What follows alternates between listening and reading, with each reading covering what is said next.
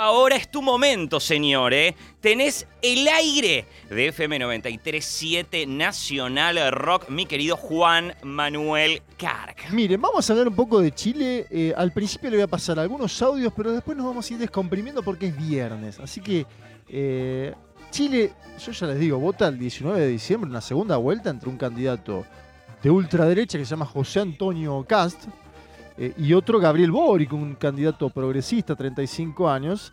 ¿Qué pasó? Se dio algún hecho medio insólito, que es que este hombre Cast eh, fue a Estados Unidos ahora. En el medio, entre la primera vuelta y la segunda, el tipo viajó a Estados Unidos y obviamente Boric aprovechó y le pegó un poquito. Vamos a escuchar al candidato joven, 35 años del Frente Amplio, criticando a su oponente que viajó a los Estados Unidos en el medio de una campaña presidencial, ni más ni menos.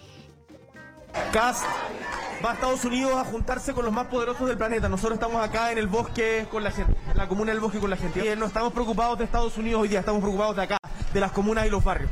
Respecto de los votos, respecto de los votos, yo no creo, bueno, eh, hasta donde entiendo yo la mayoría de quienes votaron por Franco Parisi es un voto de castigo de la clase política, pero también es gente que quiere un cambio. Y no me imagino a la gente que quiere un cambio votando por la profundización pinochetista de Piñera.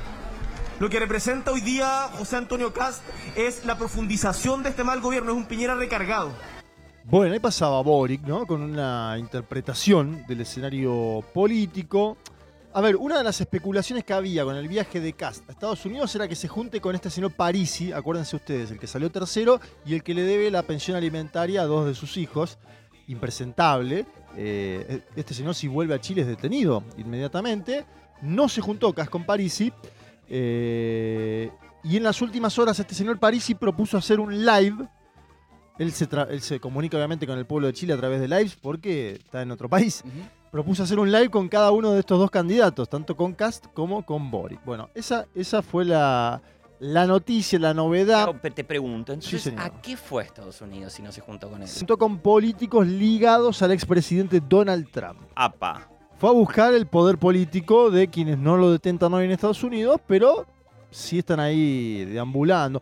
Son más afines a ellos, ¿no? Obviamente estamos hablando de formaciones conservadoras, para ser gentiles con ellos, de derechas, ultras en algunos casos. Ya de derecha se reconocen. Algo que hace unos años por ahí los políticos de derecha no se animaban a decir. Y los medios ya le dicen ultraderecha, ¿no? José Antonio claro. porque, bueno, el tipo que, nada, eh, apoyó en su momento nada más y nada menos que Augusto Pinochet. Eh, de esto hay pruebas, digamos, ¿no? Pero digo, han perdido la vergüenza de que reconocerse Sí, de y fíjate más, este señor Sichel, que fue el candidato de Piñera en la primera vuelta, le puso algunas condiciones a Cast para acompañarlo. Mirá lo que eran las condiciones, ¿eh? fíjate como para permanecer en la ONU, una, porque Cast dijo, me voy, me quiero ir de la ONU. Mantener el Instituto Nacional de Derechos Humanos, otra, porque Cast dijo, voy a eliminar el Instituto de Derechos Humanos. Comprometerse con las minorías y las diversidades sexuales, porque Cass es un hombre que está en contra de las minorías y las diversidades sexuales. Mantener el Ministerio de la Mujer, eso le pedía Sichel para acompañarlo. Y cuando vuelve Cast, dice que tiene el compromiso de Sichel y anuncia Cast que no va a eliminar el Ministerio de la Mujer. Esta para mí es una buena noticia en el marco político de Chile. Aún si Cast fuera electo, sabemos que no puede hacer algunas cuestiones, como eliminar el Ministerio de la Mujer. Al menos es lo que dice. Vamos a escucharlo de su propia lengua. Cuando uno comete un error, tiene que reconocerlo. Y lo que nosotros planteamos en nuestro programa de gobierno eh, no estaba bien formulado, no estaba bien explicado. Eh, y se prestó para muchas dudas, para muchos cuestionamientos, y claramente no vamos a eliminar el Ministerio de la Mujer. Así que eh, quiero confesar que nos equivocamos en cómo lo planteamos, cómo lo escribimos y en no haber corregido el rumbo a tiempo. Eh, y cuando uno comete un error, tiene que disculparse y yo le pido perdón a cada una de las mujeres a las cuales yo puedo haber afectado con lo que planteamos en nuestro programa de gobierno.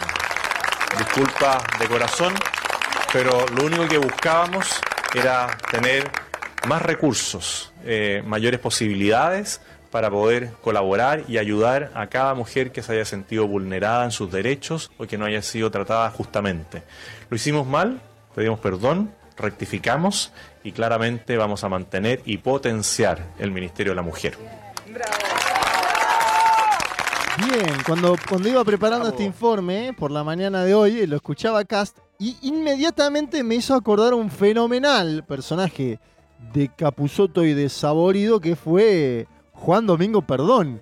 A ver si les parece, Sí. escuchamos eh, un poquito de lo que era Juan Domingo Perdón, porque hoy es viernes, tenemos permitido esto. A ver, escuchemos. No se puso el semáforo en Cagliostro, hizo un bucete, 34 choques por día. Sí, bueno, eh, en realidad no, no, no, no se pudo poner, eh, no, no, no pudimos llegar, así que yo les pido perdón. Sí, y cuando van al hospital no hay camas, ni puertas, faltan vidrios en las ventanas, y hace dos años que está sin luz ni gas. Sí, bueno, es, es cierto, se trabó burocráticamente y, y la verdad fue una mierda la, la forma en que fue diseñado el sistema, ¿no es cierto?, Eh, de suministros, pero bueno, yo tampoco hice nada.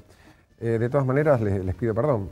Hay gente que necesita educar a sus hijos y usted cerró todas las escuelas y se abrieron lava raps y cabarets. Sí, eh, creo que me cagué un poco en la gente de alguna manera eh, y a toda esa gente humilde yo le- le- les pido perdón. Juan Domingo Perdón, el dirigente que quiere la gente. Ay, qué lindo que es, ¿no? La Berrazzi Cabaret, ¿no? Qué Me lindo que es. lo voy a votar a perdón. Yo te digo, Juan Domingo Perdón eh, inició algo que ahora José Antonio Cas permanentemente eh, lo está utilizando. Hay que decir que le sirvió porque este señor Sichel, el, el piñerista, sacó un comunicado ayer mismo diciendo que va a llamar a votar por José Antonio Cas. Es el que había dicho que no iba a apoyar al comunismo, ¿verdad? Claro, y, y- y- y ahora dice lo mismo, Leo, dice contra la amenaza del populismo de izquierda, ¿no? Tal como cataloga la candidatura de Boric. Es decir, él acepta esta disculpa pública capuzotesca del señor eh, Cast.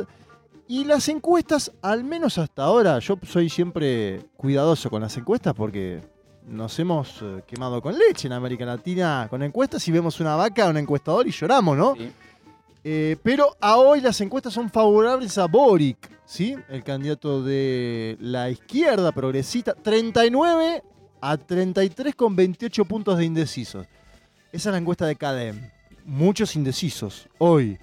Otra encuesta de Pulso Ciudadano da- una distancia un poco más larga, 40 a 24. Bueno, Siempre para Boric. Siempre para Boric. Digo, si fuera a la inversa, hoy habría una preocupatina ante el peligro de la llegada ni más ni menos que de José Antonio Cast.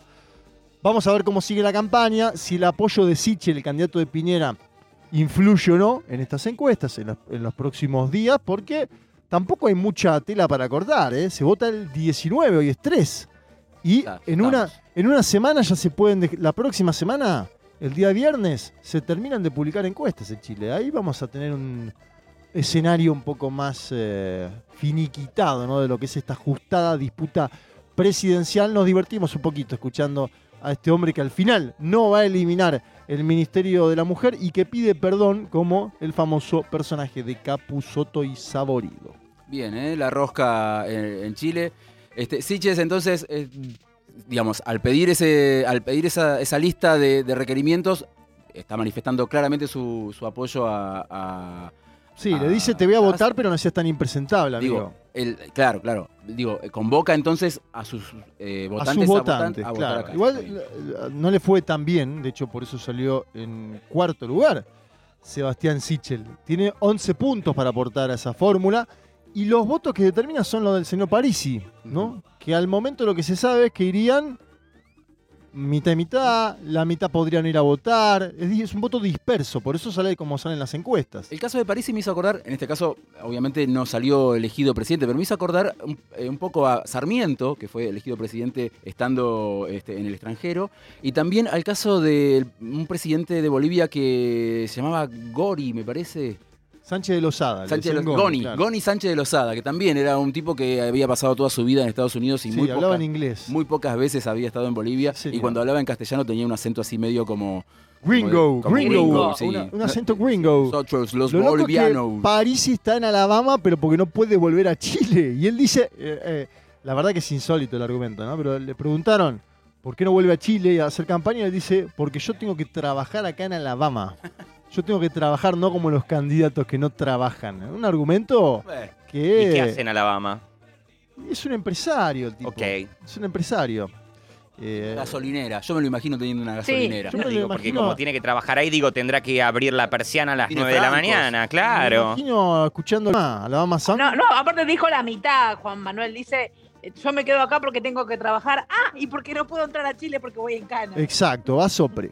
Bueno, Sweet Home Alabama, ¿eh? Aquí Juan Manuel, igual seguramente en algún rato alguna sorpresa me tenés. Sí. Para terminar Yo quiero las- dialogar con el delfín. Quiero un hacer el- ratito, el, un- mano a mano JMK exclusiva, delfín. Tenemos tu charla a fondo. Pero no sé quién lo puede subtitular a él porque es complicado, ¿eh? Yo más ¿Vos o menos, yo lo voy haciendo la Mirá translation que le voy a ahí. hacer preguntas que nunca le hicieron. Sí, aparte de todo, vos sabés que él está muy comprometido políticamente, ya lo hemos hablado. Le voy a hacer las preguntas inéditas. Le voy a preguntar qué piensa de Pepe Undiano, por ejemplo. Bueno, ahí pronto el delfín lo dirá. ¿De qué equipo tiene que ser Flor Trevino?